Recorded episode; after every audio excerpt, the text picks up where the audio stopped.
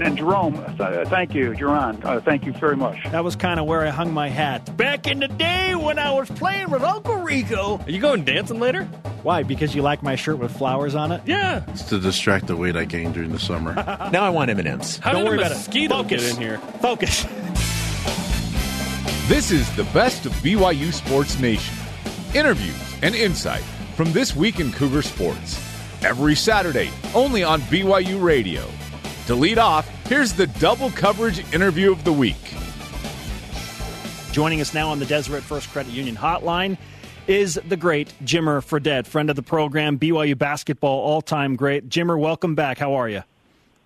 I'm doing great, guys. How are you doing? And we're fantastic. And I, you're always a busy guy. You've always got stuff going on, but now you throw multiple children into the mix, Jimmer. So how are you balancing your time with basketball and everything going on there now with two kids? Yeah, no, it's it's a different dynamic now. Um, you know, Whitney and I are playing man-to-man defense, and uh, we're having a good time doing it. But uh, it's it's it's been great. I mean, little Taft is three months old, and Wesley's two and a half. So I mean, we're busy. We're switching on and off. Obviously, I have you know a couple workouts a day normally, and then Whitney, uh, you know, rides her horses and does her workouts and her things that she wants to do. So, you know, we're doing a, a lot of uh, a lot of um, switching on and off and, and watching the kids and just having a great time. So I mean, it's it's definitely busy, but I wouldn't have it any other way for sure. Spencer has three. I have two. We can empathize uh, quite a bit with this situation. Yeah. Um, Oh, yeah. What was Oh, the yeah. What was the process like? Because the Sun decided to forego the second year option, but the Warriors picked you up for the summer league. Yeah, um, you know, as we got towards the end of June, you know, the the Suns had an opportunity to either pick up my option or not, and we found out that they were going to decline. And as we found that out, we we kind of put the feelers out to see which teams would be interested and and everything. And um, you know, Golden State, you know, talked to my agent, and you know, they they're very very interested, and they wanted me to come, you know, be a part of their summer league team. And I think a lot of it, you know, has to do with trying to see who I am as a person, but also get them at me in their gym and try to see me in their system, see what I would be like and uh, what I can do uh, to provide something for them. So, uh, you know, we decided to to take this opportunity. So I'm grateful for it and uh, excited to be here. You know, with, with Golden State for the summer league, and you know, see how it works out. When does your training begin with the Warriors in terms of working with those guys, that team, and in their facilities? it starts today. You know, I, I just got here last night, and uh, you know, today we'll take a little bit of physical, uh, do a little physical, and then uh, we start practice tonight. Um, so yeah, I'm here now, and uh, you know, excited to get this process started. Is here Vegas or uh, Oakland or San Francisco? So we're in uh, right now. We're still in Oakland. Um, you know, at their their old practice facility, and you know, obviously they're getting a new arena, new practice facility. You know, coming up pretty soon. But uh, well, I'm here in Oakland and be here for a training camp, and then we go to Sacramento July. You know, July 1st is our first game, and we played, um, you know, in Sacramento for those next three days. Well, there's going to be a, a couple of Cougs playing for the Kings uh, in in Childs and Mika, so perhaps there's a fun matchup there, right?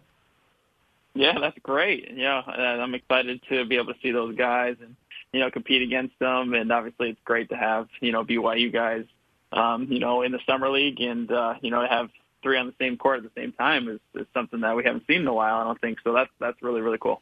Jimmer Fredette with us on BYU Sports Nation just signed a deal with the Golden State Warriors to play in the NBA Summer League from July 5th through the 15th. A lot of BYU fans and a lot of Jimmer fans, for that matter, are excited about you and the prospect of being on a team like the Warriors because they feel like your game and how you have approached the game translates well with that franchise. How do you feel your game fits in with this style of the Warriors? Yeah, you know, I think it fits right in. Um, you know, obviously they uh, they get up and down, they shoot a lot of threes. Um, they're great in transition, um, ball screens, catch and shoot, whatever it is in transition. Um, and then they move and share the basketball and uh, really, really, um, you know, are unselfish with it and try to play the right way. Um, and that's how I try to play uh, throughout my career. And uh, you know, as I've gotten older, as, as a player, I've learned to play a lot more off the ball, being able to move without it, catching and shooting, and being able to play on the ball and kind of playing that multiple positions. And that's kind of how you know the Warriors like to play their game. And um, you know, I'm very, very good in transition. That's what I try to do. And um, you know, so I think it fits in really well. I think it's one of the best fits um, as far as um, the way the style of play for a team um, is for myself in the NBA. So um, you know, I think I, it's a great opportunity, and and uh, now it's time to go out there and just play. Jimmer, you've had some great memories in Las Vegas. And uh, so I, I think BYU fans are especially excited to watch you play in Las Vegas again. I'm not sure where the games will be played. Maybe you can offer some insight to that. But how do you feel about being back in Vegas specifically? Yeah, you know, it's, I've been to Vegas many, many times, and uh, have played there a lot, especially in the Thomas and Mack Center, and um, you know the Cox Pavilion and everything that's there. So I mean, it's fun to go back. Um, you know, it's always fun to play in that arena. I've had such great memories there. I've had some really tough memories there as well, but uh, we've uh, had some amazing memories there. So it's it's a cool arena. I mean, um, the summer league is getting bigger and bigger, so it's always you know, sold out crowds and people that are coming to watch and, um, you know, be great atmospheres and playing against great competition. So, I mean, uh, you know, hopefully can go out and put on a show for some of the fans that come on and, and show up to watch us play. As long as we don't hear the Rebels chant, we'll be fine, right? Yeah, that was the worst chant, man. I mean, that, is, that thing is, they just did it nonstop. And oh. most of the time when we played them in their building, we lost. But we we had the last laugh finally, the last laugh, the last time we played them. So that's all. That's all that mattered to me. Indeed, good uh, good memory to finish on, right? Um, someone yeah. someone simulated you in NBA 2K with the Warriors with Steph and Klay. Did you see this video? I know Ball is Life put it out and said, "Teach me how to Jimmer the third Splash Brother." I haven't seen that video. I haven't seen. it. I have to check it out. But oh. uh, yeah, I've heard I've heard that a little bit. it looked pretty nice, and I, I, wanted to ask you about this. You talked about your development off the ball. Um, I I feel like in your career you've thrived when your usage rate is high. How have you tried to develop that? Where okay, perhaps I don't have my the, the ball in my hand as much, but I can still thrive. And do you feel like someone's going to give you a shot to perhaps have more usage? Um, you know, obviously I think for most people, you know, the more times you touch the ball, the better you're going to do. And, you know, for myself in particular, but, um, you know, the last couple of years in, in China, I've really, really focused hard on being able to play without the ball in my hands and being able to still be, you know, effective and score the basketball. And I've done, uh, you know, really, really worked hard on that. And, um, and it's something I've definitely gotten better at because I knew that if I did want to make another run to the NBA, I would have to play that way somewhat. You know what I mean? Maybe some, uh, there will be a team that will uh, let me have the ball in my hands some and, and be able to direct the second unit or whatever it is. But um, I know that I'll be playing off the ball a lot as well, and being able to catch and shoot and spot up shoot and move without the basketball is something that's super important for myself. So I've just worked on that a lot, and I feel a lot more comfortable doing that now than I ever have. And um, you know, so it's uh, it's important that I did that, and um, you know, I just try to find, you know, just try to find a situation where a team wants me to be on their team, and then from there you know, you just got to work work your way back into the system, work your way into, you know, the rotation, and try to find and do anything that you can to just get on the court, whatever that may be, and then from there, you know, show what you can do, show your worth, and you know, try to get more usage rate as you go. Jimmer Fredette with us on BYU Sports Nation talking NBA Summer League basketball. He's going to play with the Golden State Warriors from July 5th through the 15th. I know there's this understandable idea that oh, this is a tryout for the Golden State Warriors, but the Summer League is bigger than that. How much of this is about just trying to find an NBA home by playing well in the summer league? Yeah, you know, obviously, you know, all 30 teams are watching all across the league. Um, you know, when you're playing in a summer league, um, you know, my my idea and focus is to come here to show the Warriors, you know, what I can do in their system. And um, you know, I think that there there definitely there's some interest there for them me wanting to be on their summer league team. So to be able to show them what I can do in their system, and that that's obviously a huge priority for me is to be able to do that and, and maybe be able to be a part of their team next year. But like you said, every team's watching, so you just got to go out there and put your best foot forward, and you never know, um, you know, what's going to happen. But um, like I said, a great opportunity to show what I can do in this system and, and try to impress the Warriors as much as I can, and and then uh, you know, you never know who else is going to be out there. What's the latest with uh, Jimmerosity?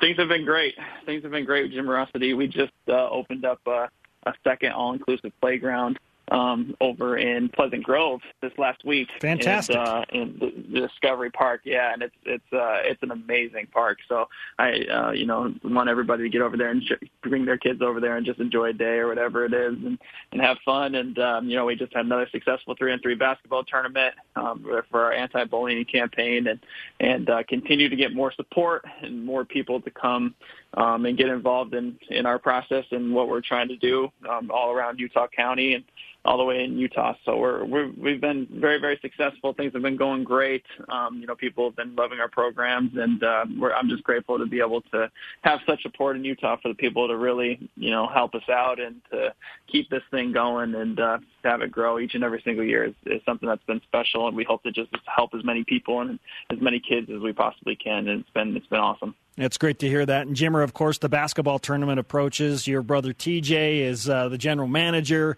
Dave Rose is going to be the coach. You're going to be an assistant coach. Tyler Haws, BYU's all-time leading scorer, is going to play on the team. What do you expect out of Tyler and your guys in the basketball tournament? I'm excited for it. You know, uh, you know, you know, to have Coach Rose come and help us help us coach is something that's really awesome. And uh, you know, he he doesn't necessarily want to be known as as the head coach or anything like that. Um, he wants to just be kind of a coach and do this all as a collective group. And uh, you know, but I'm sure once we get into the game, he'll he'll have his his two cents. But I, you know, one thing that I'm going to have to do is I'm going to have to at least call him off at one time. You know what I mean? Like I've never had the opportunity, never had the opportunity to do that. So I feel like I gotta I gotta try it at least once you know, in my in my life. Um, so that'll be fun. But I'm excited to have Tyler on the team. Obviously, he's a he's a great player, great scorer, and uh, someone that can really you know put up big numbers when he gets in the right situation. And we plan to put him in a good situation to be able to go out there and help us help us advance, help us win. And um, he's he's such a great guy. I just saw him a couple weeks in Utah and talked to him for a little bit. So I'm excited to have him on the team, and uh, as well as all the other guys. And you know, we have a great team, and uh, you know, my brother did a great job putting together this this uh, this team, and now you know, being able to help and have it in Utah. Hopefully, everybody will come to watch us. Now, what if you blow off Coach Rose and you call a play, and then Tyler blows you off? Then what? Yeah, see, I'll take him out. You know, we can't, we can't, we can't, we can't, we can't be having that. You know what I mean? Like, especially if I if I do something, you know, blow off Coach Rose, and then he does that. Yeah, and that that we can't have that. So Yeah. I think Tyler understands. I think Tyler understands that. But uh, no, it'll be it'll be fun. He, he'll, he'll, can do whatever he wants when he gets out there. As long as he's scoring the basketball, I don't care what he does. I would love to see that sequence. That would be amazing. You can't stand for insubordination, Listen, Jimmer. get a get a twenty point No, lead, then do you can mess around I'm for a not good sec. at that. yeah, exactly, exactly. Jimmer, let's uh, give you some BYU Sports Nation karma for the Summer League and the basketball tournament. Uh, utilize it. We hope and wish the best for you, man. It's always great to talk to you, and thanks so much for taking time out of your busy schedule. And send our best to uh, Whitney and your beautiful children. Thank you so much, guys. Appreciate you, and hope to talk to you soon. All right, Jimmer Fredette on the Deseret First Credit Union Hotline. Deseret First, your values, your timeline, your financial future. Hopefully, he crushes it in the summer league, and that uh, whether it's the Warriors or some other team is like, okay, we're gonna let you be the guy off the bench, the Patty Mills, like, ro- like get, just let him have the usage rate and, and see right. And and I've said it before. I think Jimmer is a tremendous non NBA player. In the NBA, they're not giving him the usage rate where he can be the most effective. So I think he's most effective outside the NBA. But if he's still in the NBA and he's getting at least a decent opportunity, which he- Utilize him how he can help you. Sure, sure. Yeah, we all want to see Jimmer thrive. We Utilize him in the way Sure. that he can best help you, which is put the ball in his hands and just let him go Is there work. a team that will let him? Is there a team? yeah, and Yes. like you said, he's been working on uh, off the ball. I do like that he's in Las Vegas and Oh, it is the summer league And because it's I, the Warriors. This is awesome. I feel like this is kind of I don't know. It's like this is like the last bastion of hope because Well, all these things are aligned. It's like Yeah, we let thought- him do his thing. I thought that with the Spurs, so I'm glad that he's had a chance with the Suns and now the Warriors. So we'll see. That was one of our favorite interviews this week. You're listening to the best of BYU Sports Nation.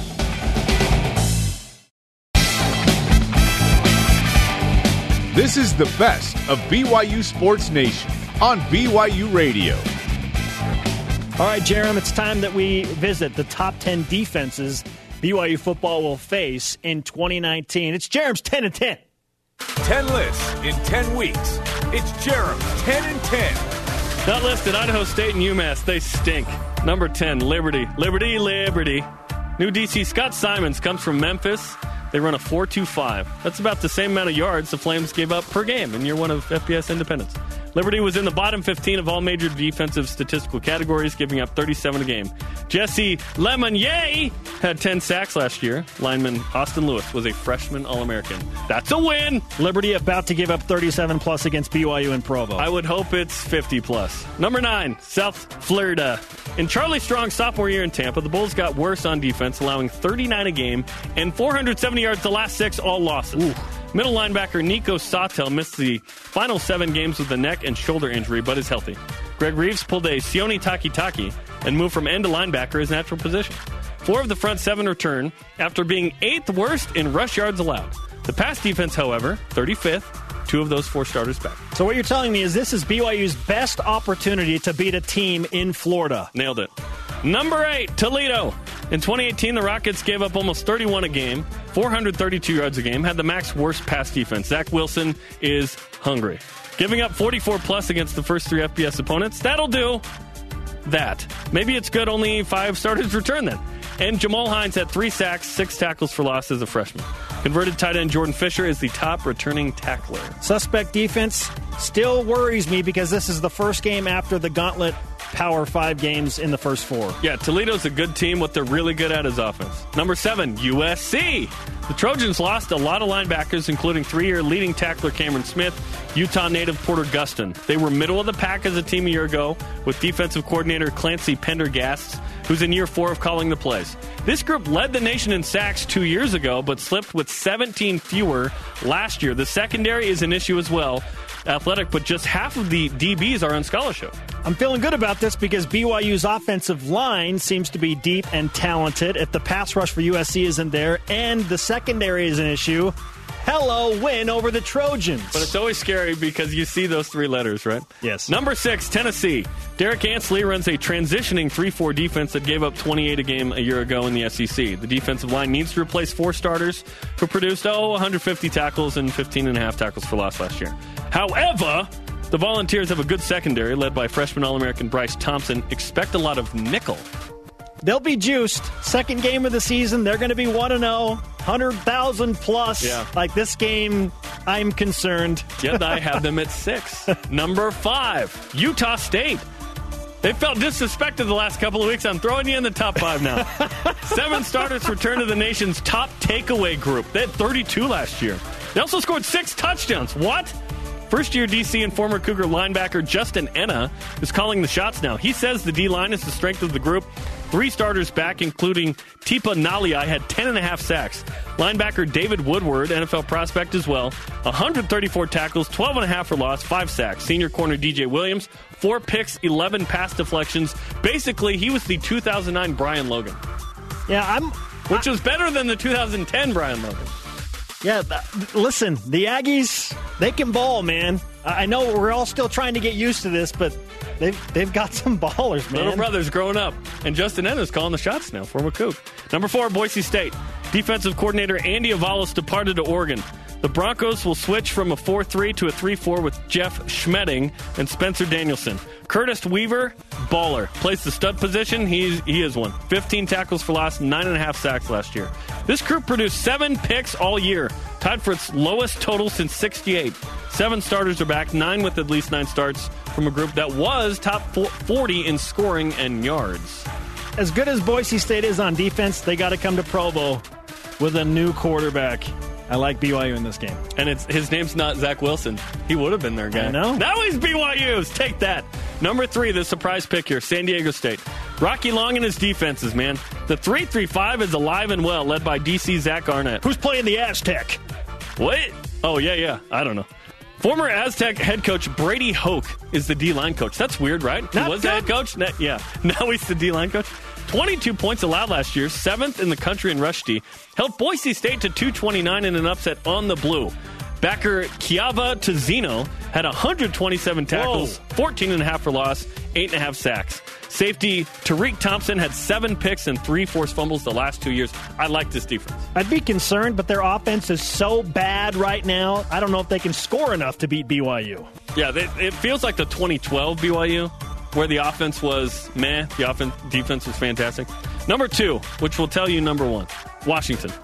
This group has been the strength of the UW program for years. Five defensive players were taken in the NFL draft. Three the year before, four the year before. They reload every year. Two starters are back on a defense that was fifth in points, 12th in yards. Safety Myles Bryant and Benning Potoa'e. UW led the nation with one play allowed of 40 plus, by the way. Do you know who was second? It was BYU Oh. with four. See, I don't know about Washington. This is the great mystery for me because they Sure. lost so many elite players to the National Football League. But like I said, they lost five this year, but they lost three the year before and four the year before. So they've done this, right? There's this trend. Two years in a row, they've lost guys. And, and the top defense BYU play in 2019 is the Utah Utes. Great news. Are the Utah Utes. This group is fantastic. Seven returning starters give up 19 a game, only 4.6 yards per play. Top 20 in both. Kyle Whittingham feels like he has three NFL defensive linemen, and Bradley and I, Leki Fotu, and John Penisini. Linebackers are a question, but Cougar defectors, Francis Bernard and former signee Mika Tafua, good players. Jaylon Johnson, outstanding corner. Julian Blackmon, expected to move from corner to safety to fill the shoes of Marquise Blair. And those are the top 10 defenses BYU will face in 2019. Utah keeps uh, arriving, if not at number one, at number two in all of these lists, James. Good, so man. why do we feel like BYU has a shot to beat the Utes? Oh, well, they, they have a shot. I don't think they should win. You and, you and uh, Jason had a conversation about, ah, yeah, I think they should. I'm like, should? No, they shouldn't. They could, yeah. I hope with all my little heart that they do. Come on. The best of BYU Sports Nation will be back after this on BYU Radio. Get caught up in the week in Cougar Sports.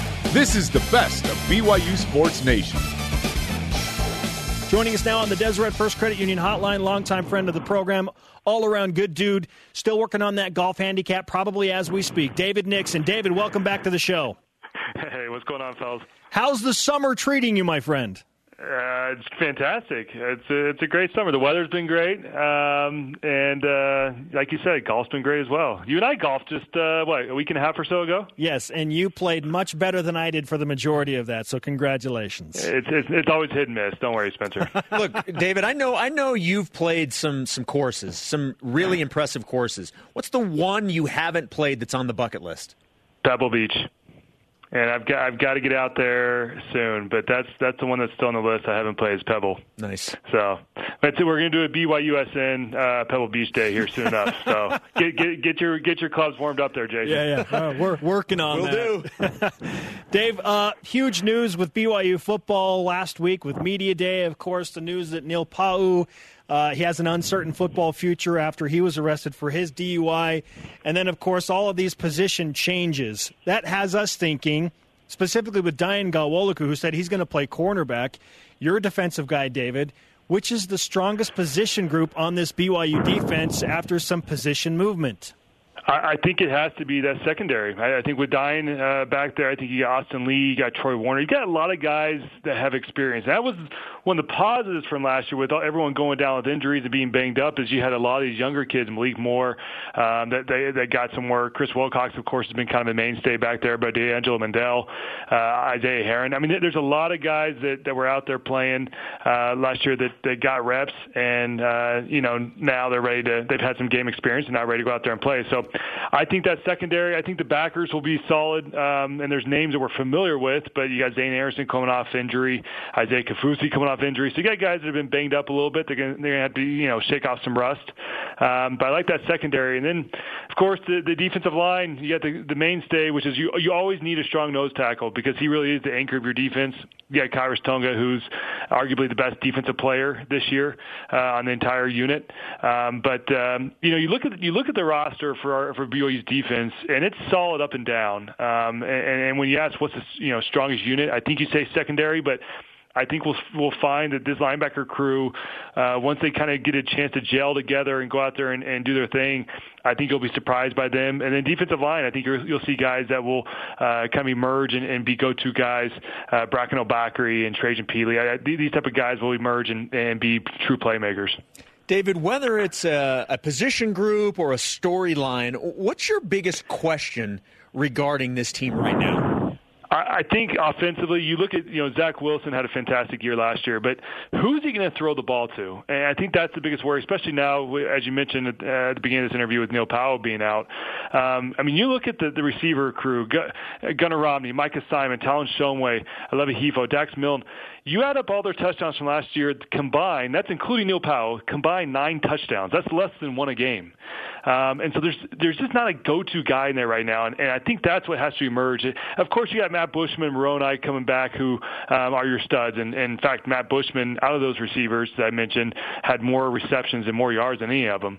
Um, and so I'm not worried about the tight ends, but I'm saying on the, on the wide receiver, when you need a guy to run a nine route, when you need a guy to run a fly route down the field who can stretch the defense vertically, who is going to be that guy? Who's going to go up and, and make a play for the ball and go for it? I don't know. And I think, of course, we all hope it's Gunnar Romney or Talon Shumway. They've shown some some flashes of brilliance. But at the end of the day, there's just not a lot of experience there. And frankly, there's not a lot of production. And so the biggest question mark for me on, on the offense side of the ball, and frankly for the entire team, is the wide receiver crew. And and I know Fesi Sitake's coaching them up. He's doing a great job there. But um, somebody's got to emerge because you look at BYU's teams in the past, they've always had an Austin Collie um, or Cody Hoffman or a true playmaker to go to when it is third and eight and you need a first down. Who's your reliable guy? And I think right now there's some question marks around that crew. So um, that that's for me is the the one area that cause is a cause for concern. But I'm also confident some will, somebody will step up to the plate and uh, you know make a splash. David Nixon with us on BYU Sports Nation, former BYU outstanding linebacker, four years in the NFL. We're discussing the 2019 BYU team. And David, this is uh, a loaded question, but one that we've been bouncing off of each other here in Studio B for a while now. What would qualify as success in terms of a win loss record for BYU this season, given the difficulty of the schedule, or at least we think it's difficult because of what we see on paper? I think listen, you got to have a winning record first and foremost. I, I think seven and a seven and five type approach is, is where you need to be. Uh, but then I think you take small victories in there, and I think you look at it as uh, kind of seasons within a season, right? Um, and and BYU's first four brutal games. Can you come out there two and two? I think that's a victory. Um, and then as you move throughout the season, can you protect LaVell Edwards Stadium? Can, can you can you win at home? Um, and and so for this team, I, I think the grand scheme, yeah, you can throw out there the seven and five or eight and four, uh, whatever it may be.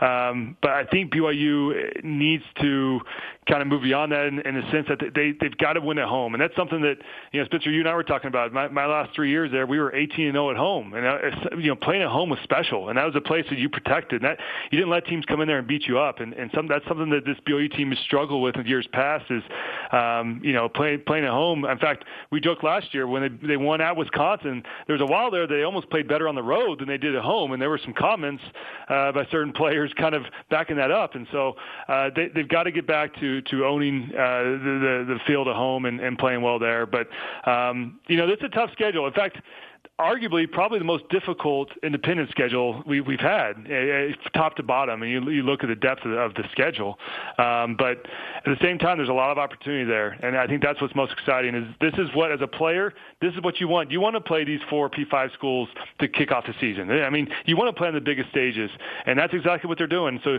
the opportunity is there, and the question is, can the team take advantage of it? David, you could not have set up our next question any better. Obviously, the focus at least to begin the year is on that first month with all the P5 teams. Now you do have, you know, 3 of those at home, which is certainly a good thing.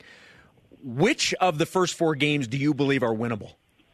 Uh, all of them. I mean, you you go back you go back to last year. Nobody thought BYU could go into Wisconsin, you know, ranked sixth in the country at the time and beat them. You know, uh, but this team believed it. And and frankly, as a competitor, as a as a football player, you have to think you can win. You, you when you step on that field, you have to go out there and know that I'm going to beat that team. And maybe it doesn't happen, uh, but you've got to have that confidence. Otherwise, you're going to lose every game.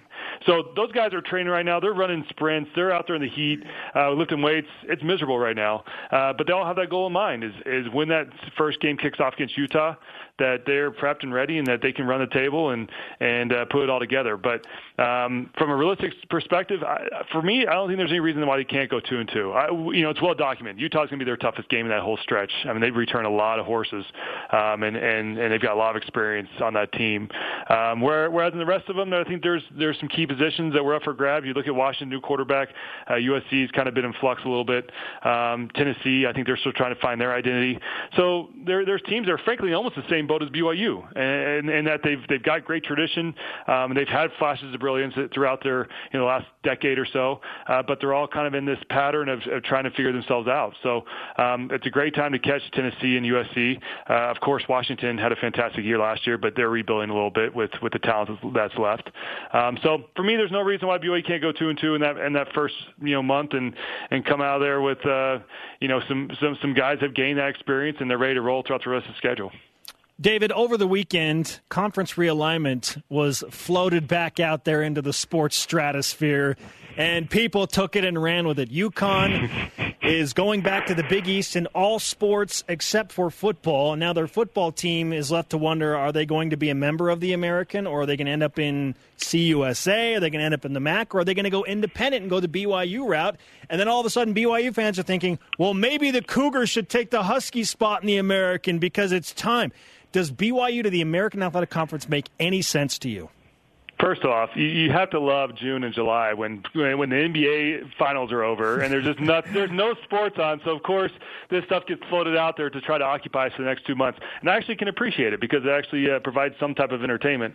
Um, here's the thing, I unless the AAC can go out there and get you know poached from the Mountain West and try to create try to be really the first superpower conference out there with a 16 team conference where they can go get BYU, Boise State, take the cream of the crop of the Mountain West, um, you know San Diego State. If you, if they can pick off those teams and and and maybe try to create that big power conference, uh, super conference if you will, I, I think maybe it's worth looking at. But if not, if it's just a you know if it's just a swap UConn and BYU out, I think that's just a lateral move, and I don't think it's worth it by by any means.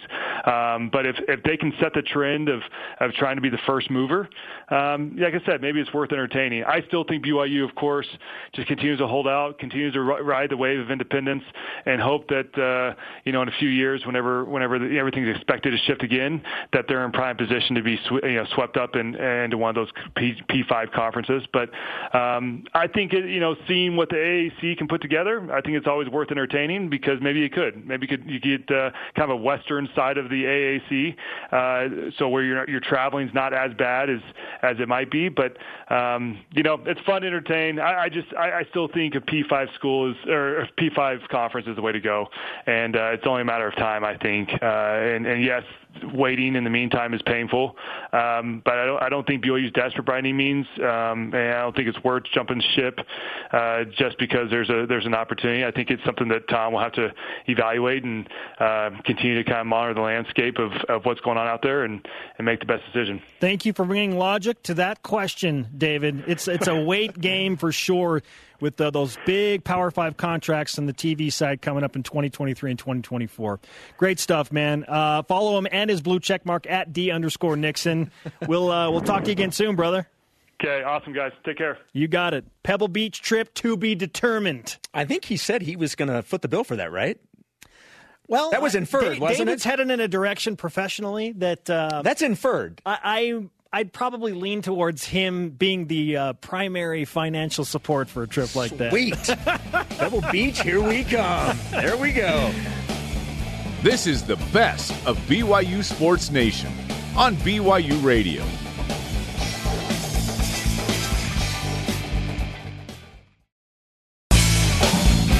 This is the best of BYU Sports Nation on BYU Radio. One week ago today, BYU football held its annual media day, and as usual, we were privileged to get an even better in depth view into the football team and staff with Jason Shepard and Lauren McLean hosting the web chats. So for now, we hand it over to Lauren for her best of BYU web chats from Media Day in Between the Lynes. BYU Sports Nation presents Between the Lynes. We had a blast doing these interviews. It was hard to pick our favorites, but we think we did it. This is the best of the web chats.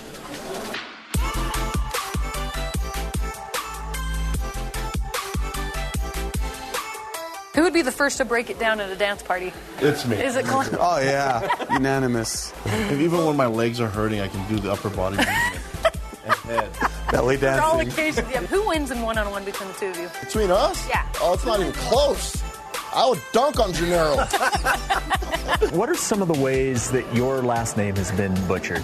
Ghana Woloku. It's like they just see it and they just make their own word of it. They see the first thing and they just make everything else. So Ghana Woloku or Ty Detmer, guacamole. They have their own inside jokes. They have their own style. How you feeling?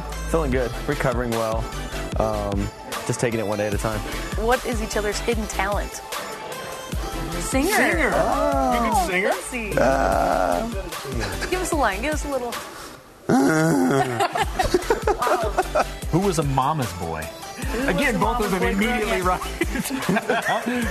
Oh, Hey, actually, you're right. She said both. Uh, the best O lines kind of run themselves, and so Rumor has it that you and Zach are kind of the ladies' men of the team. That's not me. Heck no. All I'm saying is Zane knows a lot of ladies. A lot. So right now we're Is the that on same your height. Tinder profile? Do you put that? What are you talking about? What are you talking about Tinder for? Stuffing the legs in there. I don't know. I'm on Christian Mingle. yeah, my mom was like, "What should we make for the farewell?" I'm like, "Let's just make Pop Tarts." So, what is the status of your health right now? I'm trying not to look too far in the future, but I feel comfortable with where I'm at, and my body feels good. And I'm optimistic about the future and reaching my goal of the first game. They they have their own way of doing business. We've come up with what Lauren and I believe are some pretty clever names instead of calling you guys hogs. The voluptuous piglets. Oh. Yes. The last one we have come up with, the ham-ers. Oh, yes, the hammer. I was in Walmart and um, I was like checking out my bags. And the lady just like started talking to me. She could tell like I wasn't from around here. She Yeah. started asking me questions and like, you know, just being talking about the people and stuff like that. And then, you know, in the end, she invited me to the movies. I'm like, I've only known you for like five minutes. We have some mullets that we think are rank in some of the best ever. Where are you ranking John Beck's mullet? Now that one's just good looking. That's a good looking dude right there. Name the two main co-hosts of BYU Sports Nation. Okay, I've heard the name Jarom Jordan. Yes. Oh, yes. you even got the last name. Yes. Interesting. Okay. Oh, and I could not tell you who another person is. I'm not going to tell Spencer you, you remember Okay, I'm Jarom's name, not his. Which coach is the fastest eater? Tails. Mateo, you both were- I just signed him up here. Oh, yeah, I just saw him Wait, where is he? He wants to go eat some. We're gonna tell. We're gonna tell. He's out here. Uh, great Skyler stuff. Southam is my favorite kicker. Yes. Right now. Of Jake Oldroyd, you know I love you too. Yeah, Jake knows us. Those guys need to talk to Jake about getting the names of the BYU Sports Nation. That's right. Oh, was uh was that Trey Harris? No, sorry, uh Mitch? Mitch Harris. Mitch Harris. Yeah. Yeah. Sorry. His cousin Trey works here. yeah. Uh, really, really fun. Gennaro Guilford is hilarious, by the way. he's really funny. That's great. Oh. If you missed those web chats, by the way, I th- maybe you'll go into this. You can- Uh, you can learn a lot on- of They're stuff. all on YouTube. They're all on YouTube. You can go to uh, the BYU TV app. I believe they're on demand there as well, but uh, sliced up by pair on YouTube. Great job by Lauren Awesome. McLean, Jason Shepard, and the Between the Lynes crew to put together the best of the web chats. We'll be right back with more of the best of BYU Sports Nation. The best of BYU Sports Nation collects our favorite conversations and brings them to you every Saturday. Stadium Sports College Football Insider Brett McMurphy. Brett, we joked last time that uh, we had you on the show that we only bring you on when we're talking college football realignment or conference expansion. here we are. Yeah, here we go again. Are, are you ready to do it again? Try to get out, and they keep pulling me back in. Brett, in your opinion, why would the American Athletic Conference perhaps be a good fit for BYU right now in 2019 or in 2020 moving forward? Well, I, I disagree with the your Facebook poster, and the reason is that you mentioned is because of the New Year's Six game. If you're not, if you're an independent and you're not a Power Five like BYU, then basically you have to go 12 and 0 to play. Let me rephrase that. You have to go 12 and 0 to have a chance to get into a New Year's Six game. BYU can go 12 and 0. There's no guarantee they're going to be ranked high enough to get in. If you are in the American and you are 11 and 2, you're the highest ranked champion from the Group of Five leagues, then you will play in the Peach Bowl or the Cotton Bowl or the Fiesta Bowl. If you're an independent and you're BYU and you go 11 and 1, you go to the Heart of Dallas Bowl or some other nondescript bowl. So as far as motivation, as far as what it would do for the school, I think it would mean more for the school. I mean, look how UCF has grown based on going to these New Year's Six games, and obviously their national championship, of course. Don't forget that. Um, I mean, they people know about UCF. I mean, I live in Tampa. Ten years ago, UCF was an afterthought, and I really think BYU should should be aggressive with this. I've heard uh, both sides on whether Army has any interest in joining a conference. Ultimately, I don't think they would do it. And other than Army and BYU, sources have told me there's nobody else the Americans looking at. And the American, at the end of the day, may just stay at 11, kind of like the Big 12 stayed at 10. But I just think if BYU wants to get into a power conference, let's fast forward six years and say there's conference realignment, one last merry-go-round. Would BYU be more attractive if they were an independent that won, you know, seven, eight, nine, ten games a year for the next six years and went to whatever bowl games you can think of? Or would they be more attractive if they had won three American Conference championships and gone to two New Year's Six games and upset a Power Five team in one of those bowl games? Well, I think, you know, my opinion's worth nothing, but I think they'd be more attractive. Certainly they would move the needle more going to the New Year's Six games, winning the conference championships. Those conference championships are on ESPN. I heard you mention the ESPN deal. The American just signed a new deal with the with uh, ESPN where it will average seven million per school per year. So they'll be on ESPN the same as they will whether they're independent or not. So ultimately, though, it's a preference. There's not a right or wrong answer. But if it was me at this point, I would go ahead and do it because then if you if you dominate in the American, then you can show the Big 12, you can show the Pac-12, you can show whoever else may want to expand.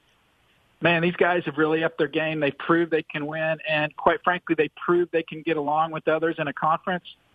Which, no offense, because I love you guys, but one of the one of the negatives about BYU is that that people in college athletics believe the school is a pain to deal with, and so it's almost like a you know, you're kind of showing everybody what you can do, almost like a job tryout. You can stay independent till the end of time. That's fine. You're gonna have trouble scheduling games in November and that sort of thing. Or you can get into a conference, and then that would lead to bigger and better things. That's just my opinion. Is this a football only scenario, Brett, or is this an all sports thing? which is the better scenario for both sides? Uh, football only, because I, I don't think neither side wants to send their Olympic sports halfway across the country to play. You know, you're not going to send, uh, you know, you don't want BYU going to play East Carolina in, in women's basketball and the same thing, East Carolina coming out to BYU for for an Olympic sport. So no, I think it would be football only. Uh, that puts them at 12 in football. Right now they're at 11 in basketball. There's been some speculation they may try to add VCU as a as a basketball member. But no, I think it. You know, you guys have a good home in your Olympic sports now. Um, so I wouldn't I wouldn't move those because those geography is much more important for the Olympic sports than for football. So I think it would be football only, and I think that's really um, with Army and BYU. That's all the Americans looking at is football only membership. I don't think they want Army as full members either. Let's explore what you said a minute ago, and and I tend to agree with several of the points, not all, but several, with the BYU kind of being hard to work with, right? I feel like BYU has leaned a lot on, okay, yeah, we won a national title. We had a Heisman Trophy winner. In fact, we're the last non power teams to do that. In 06 09, there was a nice run of 10 plus wins every year in top 20 and whatnot. Do you feel like BYU needs to validate all of this competitively with a 10 plus win season, something that kind of splashes in the next couple years, if they don't go to the American and, and make the splash that you said? The, challenge for BYU on the national level is that you guys can win 10, 10 games, and because you're an independent, because you're not in the running for the New Year's Six games, there's not a lot of interest nationally on, wow, are you guys do you guys have a shot to get in one of the New Year's Six games? And that's unfortunate. It's not fair, but that's that's the reality. So uh, I, I think you kind of fly under the radar. And you know, you talked about you know winning a, a national title and and w- winning a Heisman Trophy. I mean, those are great points. And I'd go to the American, hey, you know, we won a national title just like UCF. We won a Heisman Trophy just like Houston. you know, bring us bring us on board. But also, it's what have you done for me lately? And Sure. you know, that's kind of the issue with UConn. I, I know in no way am I comparing you guys to UConn, but since they went to the 2011 Fiesta Bowl, they've had eight consecutive losing seasons. You know, they've won three or fewer games five of the last six years. They were one and 11 last year. You know, they fall in and they can't get up. So that's why they're moved to the Big East. So the past history of past history, the history of BYU is tremendous and it's an attribute, but you also have to, you know, what have you done for me lately? And that's what a lot of these athletic directors and officials at the conferences are looking at now. Brett McMurphy of Stadium Sports with us on BYU Sports Nation. We're talking conference expansion, realignment, go figure. It's what we do every time when uh, he joins us. But financially speaking, would BYU make more money as a member of the American Athletic Conference football only or staying independent with ESPN? I believe they would make more with the American. I actually, before I came on the show, I tried to Google it. I reported, and I can't remember the number. Back when you guys did the deal with ESPN, I had a source tell me the number that BYU was getting per year. I know it's a private school. I don't think BYU's ever commented officially on what the number is. I think um, Jay Drew, Salt Lake City, reported a different number, maybe a little bit higher than what I reported. But no, ESPN is not going to pay BYU seven million a year because that's what the American schools are getting. Uh, they're getting eighty-four million a year divided by twelve. That's seven million a year. They're not going to pay them seven million a year. Why? Because they don't have to. Um, you know, and they will have a similar TV deal. They're going to have a lot of ESPN appearances, and they're also going to be on ESPN Plus. That's the big um, thing that ESPN's pushing now to get you know to compensate for the loss of subscribers is getting people to purchase the ESPN uh, Plus. And so yeah, BYU would be similar. The only difference, you know, the major difference is is you can get to a New Year's Six game. Scheduling headaches would subside a little bit for Tom Holmoe, and um, you know, I guess fans can debate whether it's a, a smart move or not. So just to clarify, you think that while BYU is in contract negotiations with ESPN right now, whatever that number is will be less than what the Cougars could get with the American Athletic Conference. Absolutely. And I'm sure, you know, I'm sure Tom is having those conversations with ESPN or we'll have them with ESPN. Um, you know, if, if they're making X number of dollars in the new deal, he may say, well, if we go to the American, what would the number be? And ESPN would tell him. And believe me, the American is going to ESPN. And I know a lot of people twist this, and I understand why they do. But the American will go to ESPN and say, if we had Army, because they have to renegotiate the deal. They've lost a member. It's good faith renegotiations because the conference is different from when you sign the contract. So they have to renegotiate. So the American will go to ESPN and say, okay, if we add Army, what's the value? And they'll give them a number. And then they'll say, okay, if we add BYU, what's the number? It may be the same, maybe less, maybe more. I, I don't know. And then the American has that information, and then they go back to their membership and say, okay, if we had Army, we, we make this much. If we had BYU, we had this much. And if there's no real big issues with either school, surprise, surprise, then they're going to take the school that brings them more revenue. But then I know that it gets twisted by saying, well, ESPN told them to take Team X. ESPN didn't tell them to take Team X. ESPN told them if you take Team X, you're going to make more money than if you take Team Y. Very well explained, Brett. Uh, I have a feeling we're going to be doing this again soon. So, are you cool with that? Yeah, I mean, I, I you know, I'm sure. Yeah, I understand the position BYU's in. I, I I welcome an official statement. I think they have my email. Please send it my way. But I don't think we'll get one. The American, I think they'll put out a statement and they'll pay, they'll probably say, you know, we're fine at 11 right now. We may consider 12. That's something we'll discuss. So the good news for you guys doing this every day is this will drag on for several months. Exactly. You'll have pl- plenty of fodder, and there will be multiple, multiple, multiple. There will be more reports about BYU's in or BYU's out or Army's in or Army's out or whatever's going on. There will be more of those reports than points that UConn's defense gave up last year in the next six months, and that is a lot. Brett, uh, we appreciate the sense of humor. You are a gentleman and a college football scholar. Thanks so much. Talk to you guys soon. Bye. All righty, Brett McMurphy on the Deseret First Credit Union Hotline. Deseret First, your values, your timeline, your financial future. There's a lot to break down of what Whoa. he discussed. I, I, like I said, I agree with some of it. I disagree with uh, some other points, but uh, we'll certainly break that down over the next couple of days. The best of BYU Sports Nation. We'll be right back. Rise and shout for the trending topics of the week here on the best of BYU Sports Nation. Conference realignment oh. lives, Jason. Speaking my language, Spencer. What in the world? The UConn Huskies making some big news over the weekend. This courtesy our friend at Brett underscore McMurphy of Stadium Sports. UConn will join the Big East in all sports it sponsors likely in 2020. Sources told Stadium. It's unknown whether UConn football will remain in the American Athletic Conference, play in another FBS conference, perhaps the MAC or Conference USA, or go independent, the source said. First reported by at Dig Sports Desk. That got the wheels turning, Jason. it took about 0.4 seconds for BYU fans on Twitter to say, hey, if UConn's doing it, why can't BYU do it? Should the Cougars replace UConn in the American Athletic Conference? Jason, seriously, does BYU as a member of the AAC make any sense? Okay, follow me on this. Initial answer yes. Whoa. Yes. Now, just follow me. Okay. Look, of all of the G5 conferences, the American seems like the one that is the most aggressive in fighting for inclusion. They have a P6 sticker on That's their helmets I- for crying That's what I'm saying. And you know, hey, everybody in this state really loves a sticker.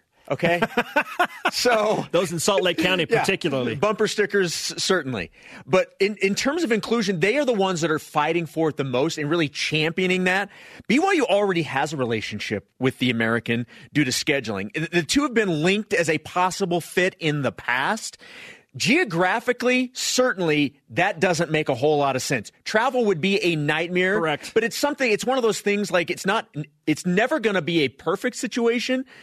So if, if travel's the worst thing, then, then I, I guess maybe you can understand that. Yes, it makes sense, but that doesn't mean it's going to happen until there is a clear cut advantage for BYU to not be independent, they will stay independent. It has to be hands down a better situation in terms of financial, uh, in terms of flexibility. It has to be hands down better for BYU to not be independent. Which is why I say no, it makes no sense for BYU to join the American Athletic Conference at this time. It is all about timing, and we're now what we think under five years away from what we are anticipating could be a major realignment and Yeah. restructure of college football in 2023 and 2024 when the television rights for three of those five major conferences come up and are renegotiated. This is the time that BYU hopes maybe a conference takes the leap, goes to 16 teams, and then the dominoes start to fall, which would bring BYU back into that conversation to become a member of a Power Five conference. Sure, if BYU could get a similar financial deal that Boise State has with the Mountain West Conference, in the American Athletic Conference and keep their TV rights and all that stuff. Yeah, it'd be fun. It'd be great. That's not going to happen. It's not real, people. That BYU's high maintenance that way. Like, it's unfortunate that Boise State got the deal that BYU wanted in the Mountain West, but it's like the Mountain West learned they knew they needed Boise Yeah. State, so they accommodated. BYU is not going to have that luxury with the American. Okay, and I make this comparison a lot because I love candy and I love cars, so I'm going to go the candy route today. BYU in the WAC was M&Ms. All right, thin coated chocolate chip, uh, delicious, right? They had great success with M&Ms. Then the Mountain West comes along. It's like, ooh, peanut M&Ms. I like peanut M&Ms. Change it up. It's a little bit better. Okay? After that, how did everybody feel about going independent in 2010 when it was announced, and then in 11? Oh, it's so cool! It's great. Here come the peanut butter M and M's. Yes, this is going to be amazing. Forget the Mountain West and the G5 conferences. BYU's doing something on their own. Now people are getting tired of that, and I feel like this is just the next thing. Oh, the American. This is caramel M and M's. It's going to be No, incredible. okay, see, I knew it's you- going to be incredible, Jason. I knew where you were going with that. Okay. I am going to put the kibosh on that being the caramel. P5 is the caramel, okay? Listen, hear me no, out. No, no, no, no, no, no. The AAC is like the uh, the, the crispy M&Ms. Delicious. Okay. Okay. Okay. But like the the Whatever. Up here okay. is the caramel M&Ms. So that's P. Fine, That's P5. Fine, I concede. Your crispy M and M's are the American. My point is, everybody loves something different and new, and it just it's a little bit stagnant. It's a little bit old. Jason, in my opinion, the Power Five is the whole stinking candy store. Okay. Wait for the whole candy store with all the M and M's and everything else that goes along with it. Why trade up for crispy M&Ms or trade down really from independence when you could potentially have the whole candy store in 4 to 5 years? And if it doesn't happen then, okay, maybe then you consider a different flavor of M&M, but just wait. Just wait. Also, last I checked, health of the Olympic sports for BYU better than ever right now in the West Coast Conference. Uh, they're fantastic. Better than ever. Can you imagine soccer traveling to the Northeast in November to play a league game in the American? Uh, it'd be a nightmare. Look, if we put the American in the Midwest, one word answer before we move on. One word answer. If the American Conference, the majority of the teams are in the Midwest, does that change your opinion? Travel certainly is a huge part of this because it's expensive. That's more than one. That's more than one word, Spencer. It's I expensive. Maybe. Maybe. All right. Now I want M&Ms. And now on to topic number two. Players switching positions, it's nothing new. In fact, Dayan Ghanwoloku, who has switched positions before from corner to safety. Uh-huh. Well, on Media Day, Dayan had this to say. I'm just getting ready to play corner, so we'll see. Okay. I'm kind of playing both, kind of up in the air right now. Okay. Do you have a preference of, of your favorite position? I kind of like corner more, just because it's more physical, and I've made my most plays there, so why not like it? All right. As he said, he's preparing to play corner. With that in mind, which position group on the defensive side, Spencer, do you think is the strongest? Oh man, Dayan Ghanwoloku is so much of a football player that he gives the cornerbacks a case as being the strongest no, position right. group. He is a ball hawk. He's just around the ball when turnovers happen. So I really like the move by Dayan to the cornerback situation. I feel good about the secondary, as good as I really can, because you always wonder about that position at BYU. Dayan is a, in his teammates' words, he's a dog. And in the words of Kalani Sitake, he can play any position on the field. They feel like he will be the best at corner, and I tend to agree. So he makes a case, but still, the man sitting next to him in that interview clip we just showed you leads the group that I think is going to be the best. The linebackers, Zayne Anderson and Isaiah Kaufusi, together leading the linebacker core. You got to love it. Whoever they put in in the middle, and there are a number of guys competing for that position, are going to have a dynamite season because Isaiah and Zayne are so good on the outside. And we might even see those two come inside, especially in the nickel side, so on the nickel defense. I like the linebackers led by the experience of Zayne Anderson, and Isaiah Kaufusi is a different type of mentality. That dude understand he, he kind of runs to Cameron Jensen, his approach, the general. Mm-hmm. Like he's not the fastest guy, but he's always making the play, and he is an incredible leader. BYU hasn't had a leader like Isaiah Kaufusi in all aspects of that term in a very long time. And he's a linebacker. You don't have to convince me on the talents of Isaiah Kaufusi. I said on this program, I think he is the next great BYU linebacker. He's a leader, man. He is fantastic. And I love the linebacker position at BYU historically. It is fantastic. I don't see any reason why that drops off. I'm not going that direction, though, with my answer. I'm going with the defensive line. Okay. And one of the biggest reasons, pun intended, is Khyiris Tonga. Understandable. Any position that has Khyiris Tonga on it is going to get my vote.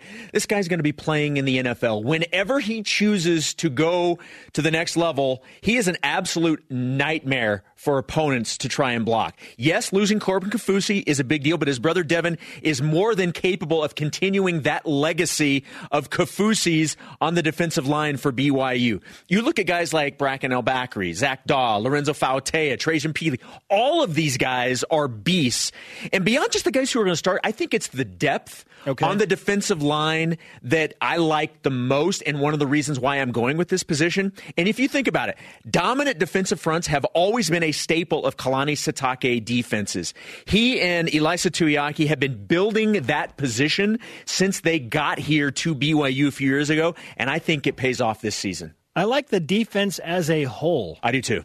Secondary, linebackers, defensive front. I think BYU has a very solid group on the defensive side of the ball. The big question is how dynamic can the offense be? Because I think the defense is right where we expect them to be after the Bronco Mendenhall years. And especially in 2012 and 2013 when they were so good and so deep and sent so many guys to the NFL, this is a group that could put multiple guys into the National Football League on the defensive side. I like it. So I don't, it's hard for me. It was hard for me to answer because I'm like, man, I'm picking between, I think, three solid position yeah. groups. Yeah. And you know who will be facing that great defense?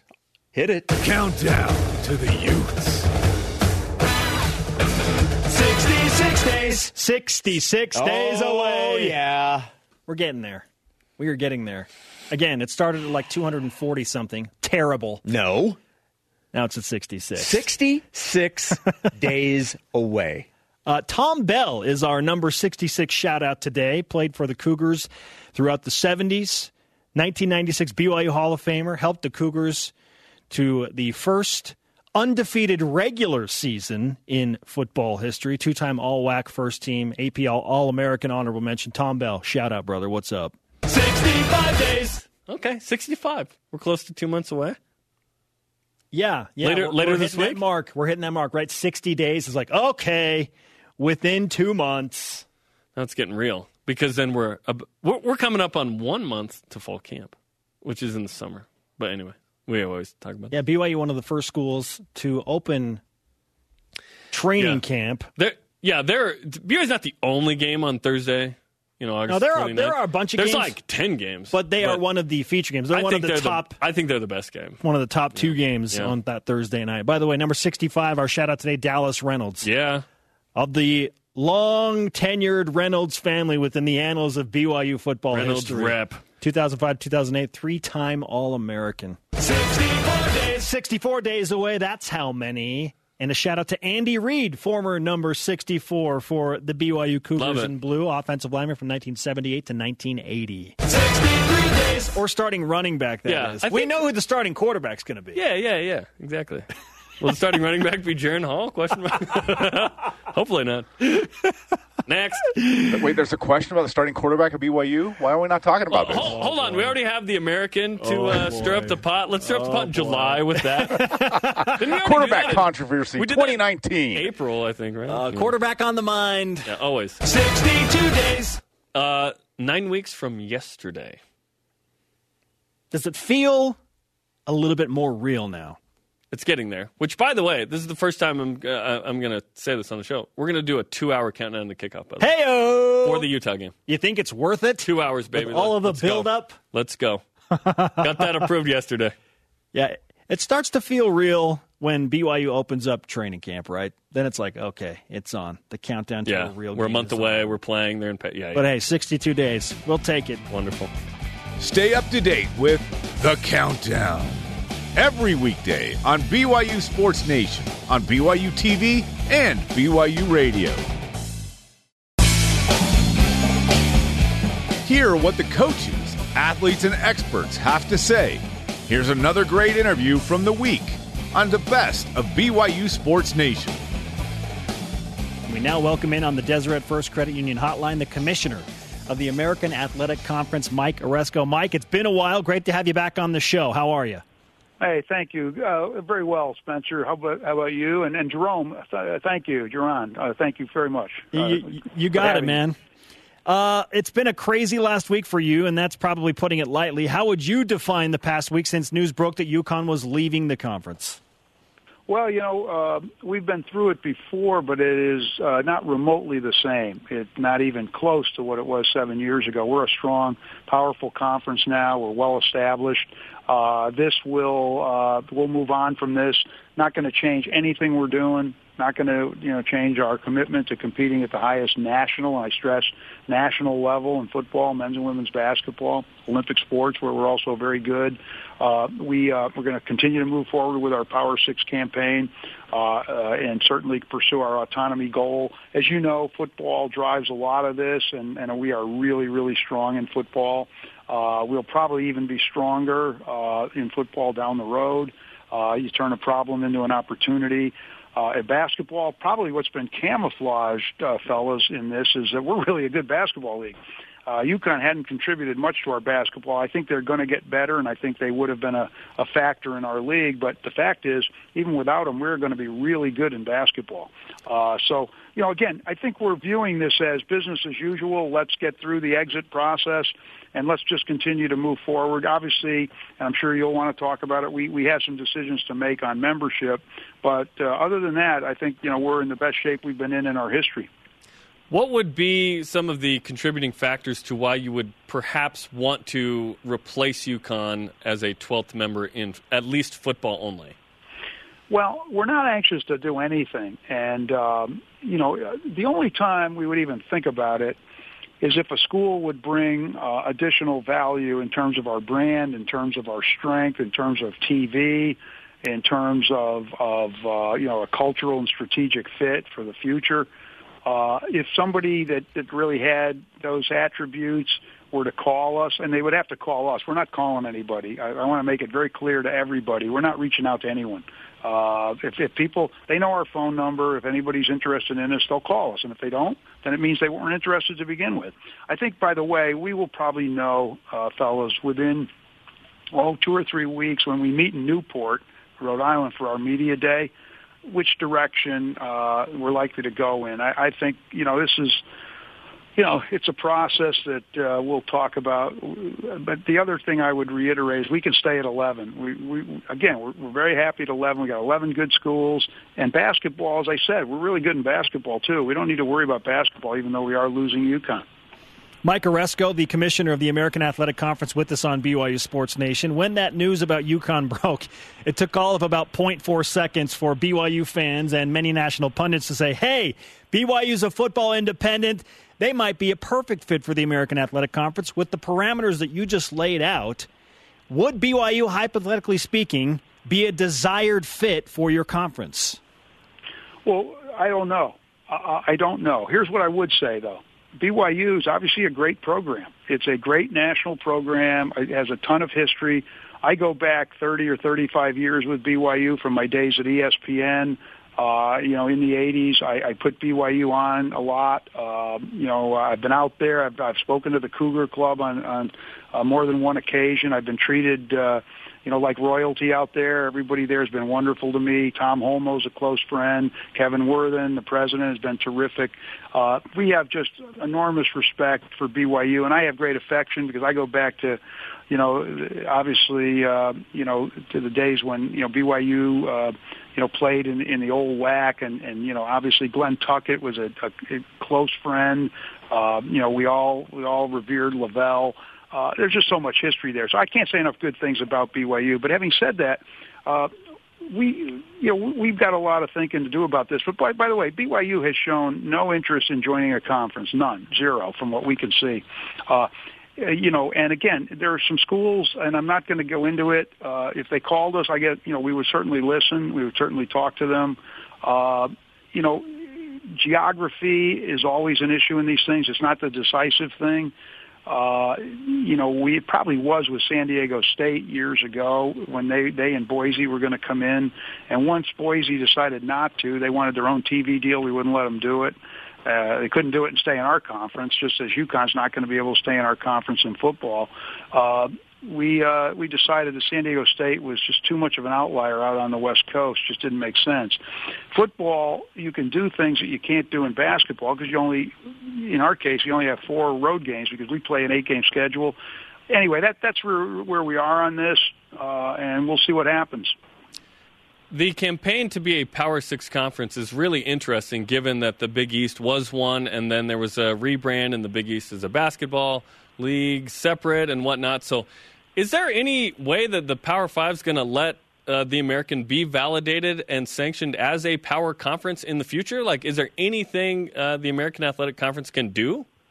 We think we think so. We think it's inevitable. We think we're obviously getting closer to them every day. We've we've had almost 40 P5 wins. Uh, we play them. We we win. We've been in four of the six New Year's Day bowls. We've won three of them. Would have won four if McKenzie Milton had been healthy in all likelihood. You know, we we've done everything we need to do. We're we're really good in basketball. Uh, our schools are big. We're in big markets. We have all sorts of benefits. Uh, it's going to happen. I just don't know when, and and we'll we'll knock the door down eventually. I believe. I really do believe that. Uh, I don't think they can keep us out because the whole system's going to lack credibility if if we're clearly a P6, and I think we are. Uh, you know, they'll say, well, you don't have the resources we have. Well, guess what? The new TV deal gives us enough resources to compete at an even higher level than we've been competing at, and we've done pretty well with with the revenue we had, which was you know relatively small compared to to what we'll get. Pac-12 doesn't get anywhere near the revenue that the SEC or the Big Ten gets, uh, or the ACC will get but they're nevertheless a P5 conference. Uh, we have an interesting group of schools that, in the new world of college football, in the new world of social media, of cable television, of, great, of great exposure, have really uh, distinguished themselves and really made great strides and have become something that they weren't maybe 20 years ago or 10 years ago.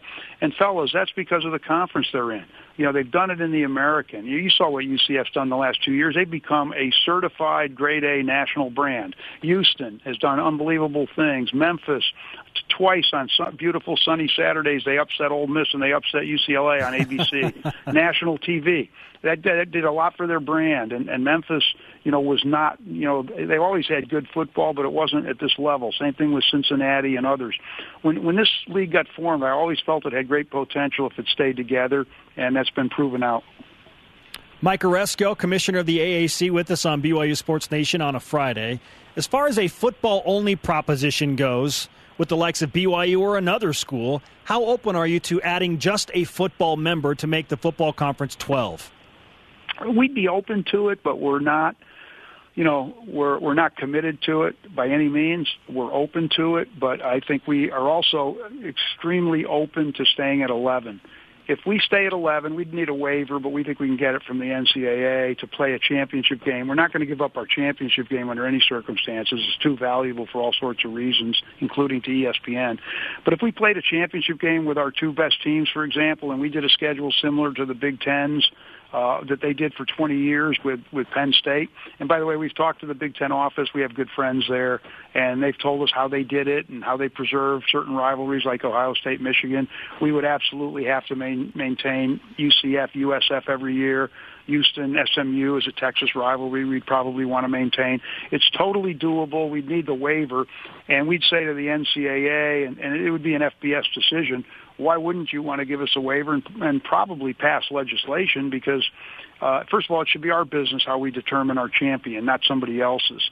Second, why would you encourage us to add a 12th team and raid another conference, perhaps, uh, in order to get a championship game? Why would you encourage us to, to jettison a team to get back to 10 because you can play a championship game with 10? A lot of this is arbitrary. Uh, it's been, you know, it's been the legislation has been piecemeal. It's been done on the basis of okay, the Big 12's got a problem. Let's solve it by passing legislation. Uh, the, the Sun Belt has a problem. Let's solve it by passing legislation. That's the way it's been done. And we would say, look, why don't you just pass a rule that allows people to do it the way they want to? And in lieu of that, we would certainly want to have legislation or a waiver at the outset to be able to play with 11 teams and, and still play a championship game when we don't do a round robin. We're clearly not going to do a round robin with 11 teams. You know, and, and, and we want to preserve the eight game schedule for the reasons I, I uh, enumerated earlier. So I think it's all doable. I, I don't know which way we'll ultimately go. I have an inclination that we'll be, be, be likely to stay at 11. Uh, and as I said, if, if people call us and it makes sense, we'll listen. Uh, and I'm not mentioning, you know, people ask me about teams in the G5. I didn't want to mention anyone. Uh, the last thing I want to do, fellas, is rile the college community. We're not going to keep conferences on tenter hooks. You know, if in three or four years, for example, there was a team that emerged that really wasn't there now, you could argue that UCF wouldn't have been there 10 years ago, but look at them now. I think we would entertain if they had an interest in the conference, and they would have to have an interest in us. We would entertain that, uh, but I don't think we need to, and we're fortunate that we don't need to. And I say this again without any smugness. Uh, we we know how good we are. We know how how hard we've worked to get there, and I don't think there's any way we would do anything that didn't enhance our brand. Mike, it's great to talk to you. Incredible points you bring up. Uh, we appreciate you uh, in your busy schedule taking time to answer some uh, some tough questions and questions that really are are tough to answer. So, as always, you're a class act. We really appreciate it. Oh, thank you. I really appreciate that, uh, Spencer and, Jarom. And, and by the way, again, I, I just want to say hi to the community there and to to BYU because again, we have that wonderful relationship. I, I wouldn't want anybody to read anything into that, but I just want to again uh, say that we we we do have a, a great friendship with with Tom and, and with uh, you know uh, Kevin Worthen and, and all the people there. And uh, again, uh, compliments to the community and thanks for having me. Appreciate you got it. Thanks, Mike. Take care. Mike Aresco on the Deseret First Credit Union Hotline. Deseret First, your values, your timeline, your financial future. I want to bring up a sentence that he just put out there in the last 60 seconds. I have an inclination that we're likely to stay at 11 teams. Yeah, he made that very clear that they're looking at both options, which is stay or expand, but that they would be just fine with 11. And he's right. I think the AAC has overtaken the Mountain West. The Mountain West, when BYU was in it with Utah and TCU, was a fantastic conference in football and basketball. There was there was a year where there were three teams in the top 25, which is something that the AAC has been producing the last couple years, right? With the likes of UCF and Cincinnati recently and Memphis and Navy until I think last year, right? They have some really good programs. Obviously in basketball, they have good schools. We saw it firsthand with Houston. We're going to see it again BYU at Houston this year.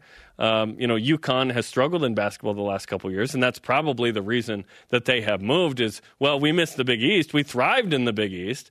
Let's go back there. Their women's team went 124 and 0 in conference It doesn't play. matter. They could play. yeah, everybody As he else. said, they'll beat everyone else wherever Yeah, they're they're playing. they're good. So it doesn't, and and they're not reaching out. The schools have to reach back out to them. How about that? So lots to break down from yeah, that. yeah, he made that clear as well. We're not calling anybody. Yeah. We'll How about we'll that? take phone calls, but we're not calling anybody. That's my number one goal with my phone as well. The best of BYU Sports Nation will be back after this on BYU Radio.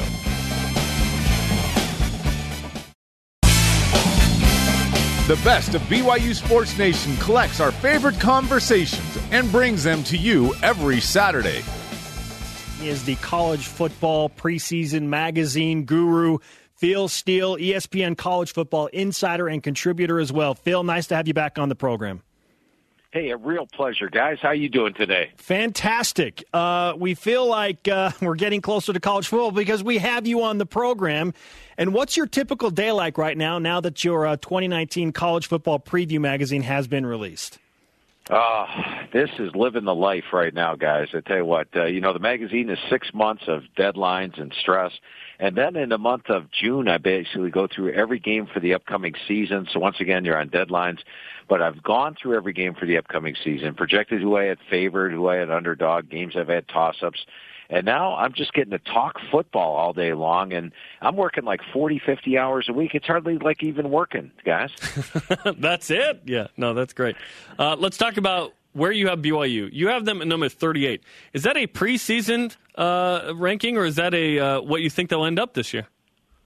That's where I think they're going to end up this year. And uh, you know, when I look at BYU, they're a, a talented team. They've got 17 returning starters coming back. Not wild about the schedule. I mean, the first, the only team in the country to open up with four Power Five teams in the first four games. But despite the tough schedule, and despite the fact that, you know, you can make a case for them winning or losing each of their first seven games, I think they come out of that first seven games four and three, three and four, and then finish off real strong down the stretch. And but the amount of games they would win in that seven game stretch, they're going to have to pull some upsets in there. Maybe a USC, maybe a Washington. I think that gets them into the top 40 at the end of the year. ESPN college football insider Phil Steele on BYU Sports Nation.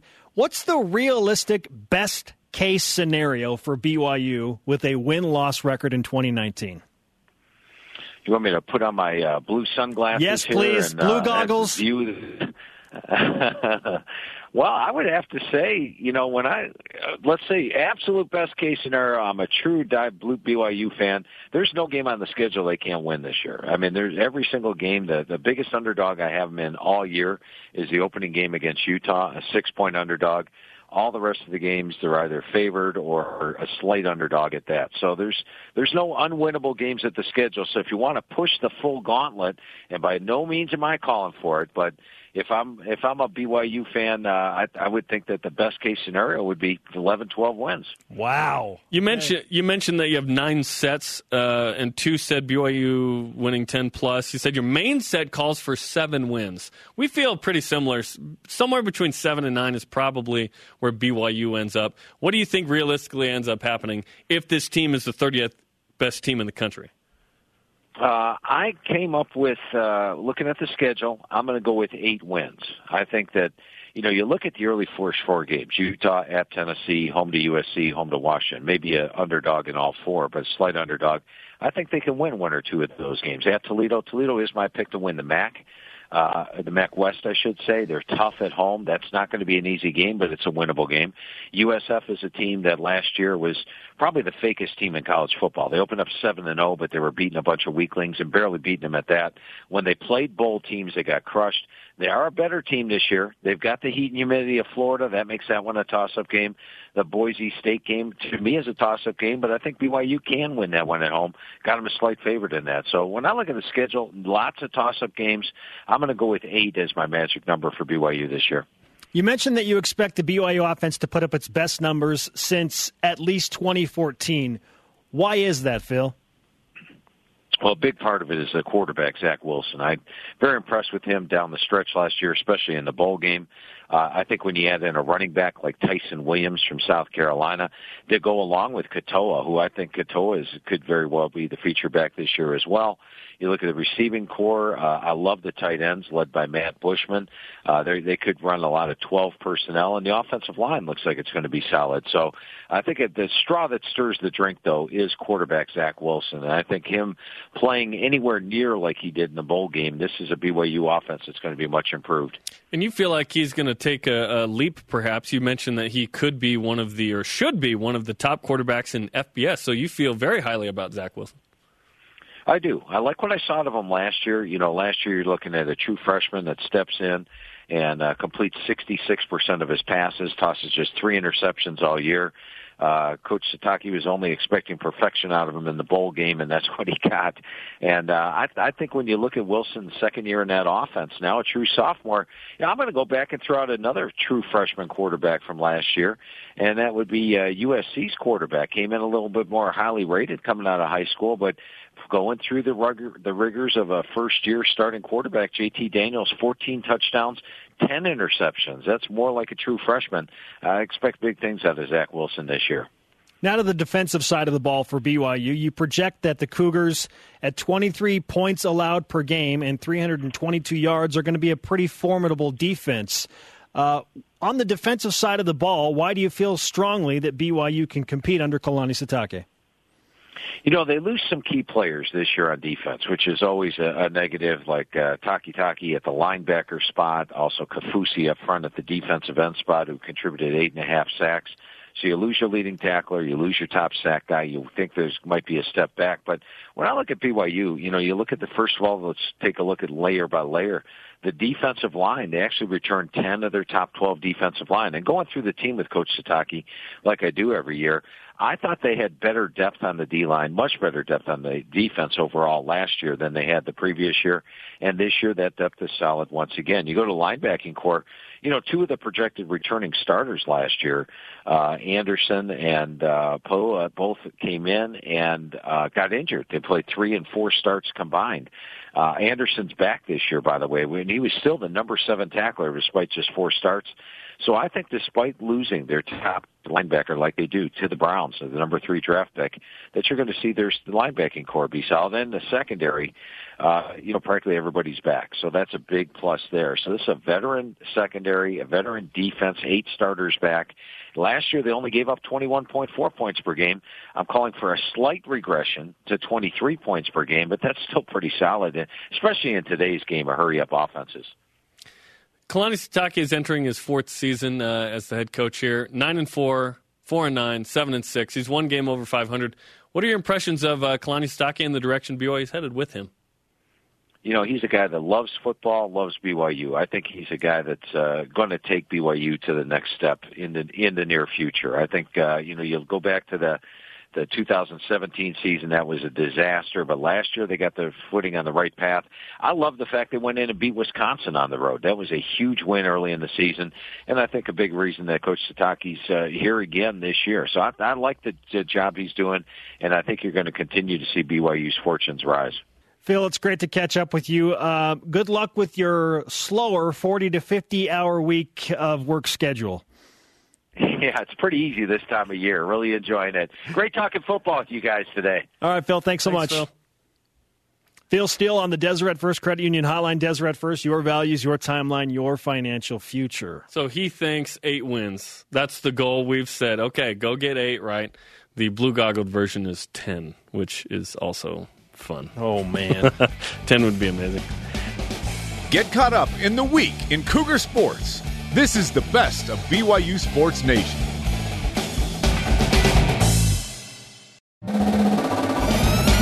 This is the best of BYU Sports Nation.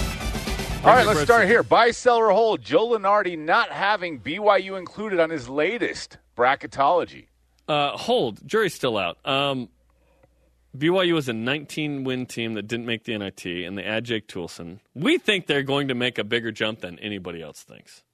But we also work at BYU. The paycheck says BYU.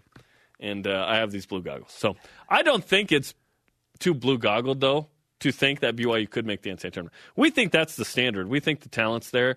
We think development from Connor Harding and Gavin Baxter is going to be such that, and the new coaching staff. I think the new coaching staff is probably the biggest X factor or Y factor in this whole thing. I understand why Joe Lunardi doesn't have him in, so I'm buying his logic because he has to look at this as well. What has BYU done recently? I know they have a ton of Nothing. You got to prove it. You got to Oh. go on the court and prove it. So right now, Yeah. I'm buying this logic. I think, like you, that BYU will earn his respect, and they'll show up in bracketology at some point, if not multiple points, throughout the college basketball season. But right now, I'm I'm buying this logic because I can understand it. And it's more than just last year. It's the previous four seasons yes. total where BYU didn't make the tourney and, in fact, wasn't really that close.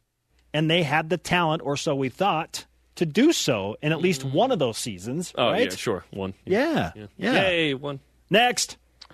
Buy, sell, or hold. Brandon Davies, 21 boards in a game, being more impressive than Jimmer going 40 plus in China. Now, it, this is interesting. Jimmer in China in a domestic league there, foreign to him, but domestic there, right? Versus international play, where you have the best players from these countries, Uganda and Kenya.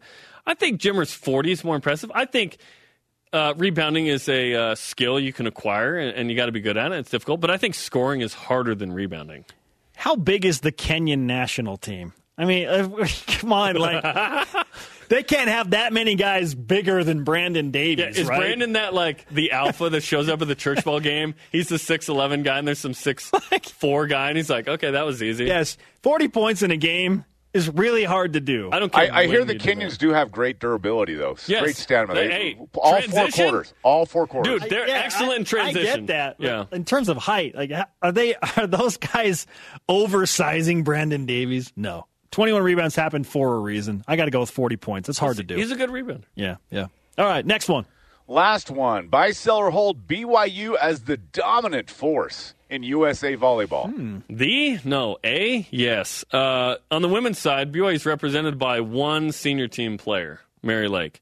Penn State has four, Nebraska three, Minnesota four. Okay, so they're not the force. On the men's side, Penn State three, BYU three, Long Beach State three, UCLA three, Irvine four, Stanford three. Pretty good mix so there. BYU's a force, but not the force. I know you're probably referencing Heather Olmstead and Heather Knighting and uh, Ronnie Jones Perry and. Lucas Slabe and Yeah, Rob Nielsen. Yeah, and, cer- certainly a force. I wouldn't say the force though. yeah, the coaches, if you add the coaches into the players on the roster, like there is a significant uh, fingerprint Amy of BYU as an analyst Yes. with Team USA on well? the volleyball Sure. programs. Oh yeah, Yeah. Think- A-Force. Trust me, I'm the most biased volleyball guy here, but no, A Force, yes. Yeah, A force, not D force. And Yeah. that's okay. Yeah. That's incredible. If BYU uh, had won a couple of national championships recently, I might argue the force. But BYU has not won a national title in women's, and BYU has not won in men's since 04. Yeah, I think we're collectively selling on that. But that's not to say that Yes. BYU isn't incredible Yeah. and has a crazy fingerprint on USA volleyball as a whole. Absolutely. It's fun to watch. It really is. I'm paying attention. We're paying attention, right? So, yeah, so. The best of BYU Sports Nation will be back after this on BYU Radio. This is the best of BYU Sports Nation on BYU Radio. The head coach of BYU football, Kalani Sitake, joining us. Thanks for dressing up, Coach. Thank you. it's to distract the weight I gained during the summer. Did you gain weight during the summer? I don't know. I'm just thinking I'm co- consistently gaining weight every year, so it doesn't really matter. I've, told you my, my, my diet is the resurrection.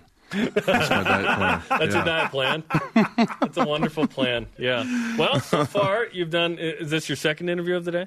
This is, yeah. Okay, and, so- well, the third. Third 'Cause I already. did Lauren earlier. Oh yeah, web chats. Yep. Third interview of uh, 72 um, today. The Yeah, amount of 72 days, away. You have 72 interviews to celebrate. I'm going to say the same thing over and over again. Well, give us some fresh stuff. Yeah, I'll if- give if you guys could. the yeah, good stuff. Yeah, some good stuff. We're on Watch ESPN too. So, uh, uh, okay, 2019 season. Um, it's been a while since 2018. Obviously, some high notes to kind of end the year there, and uh, some guys recovering from injury. How you feeling today? feel really good. I mean, I think you can sense the excitement on our from our players and from our coaches, and uh, I think you know we, talk about wanting the game already to be here, and so um, I, I haven't felt this much excitement about the season opener in a long time, and so uh, I'm looking forward to it. I, I think the the players are the ones that are feeding the um, the energy to it to that. You know, and normally. I think you kind of go through the, the normal stage of getting closer to the game, but this is one where the the players have just been antsy about it, and so they're they're they're, they're excited, and, and uh, it shows in the way they're preparing and the way that they're they're uh, going through the conditioning, and, and even the guys that are healed up from the injuries. There's just a, there's a, a mission in mind right now. Speaking of fresh things, we just talked about Cougar Canyon and BYU Athletic Marketing in collaboration with the university is working really hard to create a more uh, enjoyable game day experience. So, knowing what you know about this Cougar Canyon and the build up to Utah, what do you, what do you anticipate game day is going to be like on August 29th? Well, I'm excited for it. I think it's a really good idea, and uh, to get the fans all there earlier and kind of have a really good experience, you know. And I think this has been something that, that the fans have been hungry for for a long time, and, and I'm glad that um, you know that, that our marketing department, David Almodovar, and everyone uh, is going to make this work because I think this is going to be bigger than what people even anticipate. And, and anytime you can put a lot of food around the same spot that's a good sign for me, right? And so we're going to have a Cougar walk go through it, and, and I think our, um, you know, I think this is something that's really familiar in a lot of different places, and I think it only makes sense that we do that here at BYU. Not only will you have this great experience, there'll be an inherent great experience with the games you've scheduled. So Yeah. the, the first three home games are amazing, right? Utah, USC, and Washington. So if you don't already have your tickets, you're going to get them because this is as good of a home schedule in the first three that BYU's ever had. Of course, and then even the future schedules that are coming, uh, you know, that are people are coming to Provo to play us, and um, I mean, even looking at, at Boise and, and Liberty, that's bringing Hugh Freeze, who was at Ole Miss for such a long time, and so there's a lot of big time programs that are coming in, and um, to have three of them in, in within a, mo- a month is crazy, you know. And so I, I, I mentioned that that's a, that's a great thing that Tom Holmoe has done as our athletic director of scheduling, and and with the partnership with with ESPN, it made this possible. And uh, when I was trying to get the job as a head coach, uh, that was one thing that I was really attracted to that that we were going to play these type of schedules and these difficult games and. Um, you know, we, we had we've had some memorable moments in, in, in our BYU history. Uh, now we have opportunities to do it all within the same season. So hopefully we can capitalize on the schedule that we have and, and um, make some great moments for our fans. BYU football head coach Kalani Sitake with us on BYU Sports Nation, part of our 2019 Media Day coverage. Before you go through this very challenging and exciting schedule, obviously you go through training camp in late summer, and there's always some unique differences between each way you approach these training camps. So, what will be unique and different about uh, the way that you coach your guys up this late summer? Well, I think having a system that's already been in place for a little while, you know, on the offensive side, defensively, we're pretty much going with the same stuff. We've added a few um, things here and there, and uh, you'll see it on game time, you know. But um, I think offensively, just being familiar with everything. Um, I think Jeff Grimes and Aaron Roderick, Steve Clark, Eric Mateos, you know, Fesi Sitake, those guys have done an amazing job. AJ Steward, uh, getting that whole group ready. And um, I, I've seen a huge step. You see some big steps from year one to year two, but this I've seen a lot of change, a lot of for for for the good, right, uh, in our offensive side, and that's because we have really good quarter young quarterbacks that can lead the way, and we have. I mean, Jaren Hall is has done a great job in spring ball, and getting all those reps have made made a, a big um, has made him grow up a lot, lot faster than we've seen, and um, so and then also having Zach sit out and watch and be a coach has helped him out. So um, I feel really good about that position group um, right now. And then we've added a couple um, guys on our running back depth to help us if if we had the same issue of injuries again, and we feel really good about our young O line that um, is really experienced, and they all come back next year. So that's going to be a lot of fun. I think most of them come back to the two deep, with the exception of Tom Shoaf. Yeah, that's great. You'll have four of those five next year, right? Mm-hmm. Um, and it's more like six or seven. Let's break down some of those guys. So Zach Wilson, obviously, he just said he expects to be 100% going into fall camp. Uh, Phil Steele has the quarterback position ranked 18th in the country. How do you feel about Zach Wilson and Jaren Hall going into 2019? Two dynamic dual threats. I feel really good about them, and I love what Aaron Roderick's done with them and what Jeff Grimes has done with them, and um, allowing them, allow, just empowering them with the offense. Um, and I think Zach is a true freshman. It's always hard for a new guy to come in that is a out of high school, right? And to say, "Hey, let's do it this way," and, now he's earned that right. I think it's just it's just what, ha- comes with the territory being a true freshman. Um, but but also, Jaren is not not one that's a, that's a similar situation. He's a returned missionary, been around, he's competed, he won baseball games and things like that. You know, so Redshirted last year. yeah, and, and, and, and even played, you know, so we're we're looking forward to him being on the field and competing. But we really feel good about Baylor Romney and also feel good about Joe Critchlow in that group as well. Those four guys gives us a really uh, deep group, and we feel really, I mean, even looking at the last nine years, uh, the history of our quarterbacks the last nine years has not been good. So, um, you know, hopefully we don't get to, we don't have to use multiple quarterbacks, but um, we're ready just in case. And I think taking these steps and being ready in case anything happens, it's a difficult thing to do as a coach, but you have to prepare for the worst, but expect the best. Is Jaren Hall su- such a good athlete that you might consider using him on the field with Zach on the field? We could, but I, but I, I think um, I think that really diminishes his preparation. You know, I think that um, allowing him to compete for the quarterback position is going to be really important for his um, progress as a quarterback, and that's what we brought him here to do is be a quarterback. And Kyler Murray, uh, Kyler Murray's shown everyone that you only have to really have one year to play, and um, you know to make a difference. And so I, I think he's got the opportunity to. First of all, we want him to compete.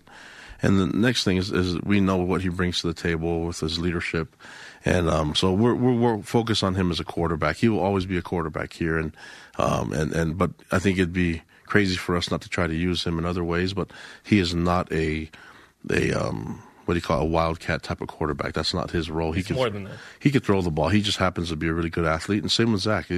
They could all, all those quarterbacks I mentioned. They can all play different positions, but I think in order for them for us to have a, a solid group, they have to stay in that spot. What do you want to talk about that you're not going to get asked? Let's just do it right now. My, I don't know. I, I don't know what it's going to be. BYU football or not? It, it's going to be maybe my food choice. For lunch? yeah. What do, you, what do you want for lunch? I don't know, but there's there's like I saw on my on my itinerary that I had to do a spicy food challenge. Really? It's a bad idea. Just so everyone should know. It's not, so I think we should avoid that one. you, you might have to cancel the interviews after that. I think we'll have to make Bracken El-Bakri do it or something. Yeah. He's up for anything. He's Yes. he's game for all of it. So yeah, that's How about this? Who's the DJ during training camp? oh gosh. Uh, Jack Demooney is kind of he wants that that title, right? Do you want to give that to Jack? I don't know. I just there's, there's uh, I, I'm so I, I'm not even really knowing noticing the music until players start to dance, and then I think that's probably we need to go back to the '90s that they don't know. You know what I mean? '80s and '90s and stuff like that. That's our wheelhouse. Yeah. Yeah. So Shout out to Montell Jordan and Vanilla Ice. when you were playing. we. You guys are making me look feel old. I, I like all the new stuff too. You know, Yeah. just if any recruits are watching, I'm kind of I'm on. You know, I'm hip to all of it. So and these guys trying to Use make the me. word hip, though. Come these on, guys man. are trying to make me look old. Kalani, it's great to talk to you. You guys are Congratulations on surviving interview number three. Uh, you know, you've got Yeah, 70 ish to go. On that spicy food guys. challenge, I think Jeff Grimes said it. This is the highlight of the summer for me. So looking forward to it. And anytime Let's you hope get, it's not. Uh, I, I- I know. I'm being jo- I'm joking, but really, this is a chance to talk about BYU football in Yeah. June, Yeah. and um, that means that the season is about to start, and we're 72 days away. Yep. And for a bunch of guys that are really anxious for the game, this is a great moment for us. Coach, Go Cougs! always a pleasure. Okay, thanks, Kalani. All right, guys. Appreciate it, man. That wraps up the best of BYU Sports Nation this week. Tune in next Saturday for the Cougar news you need to hear.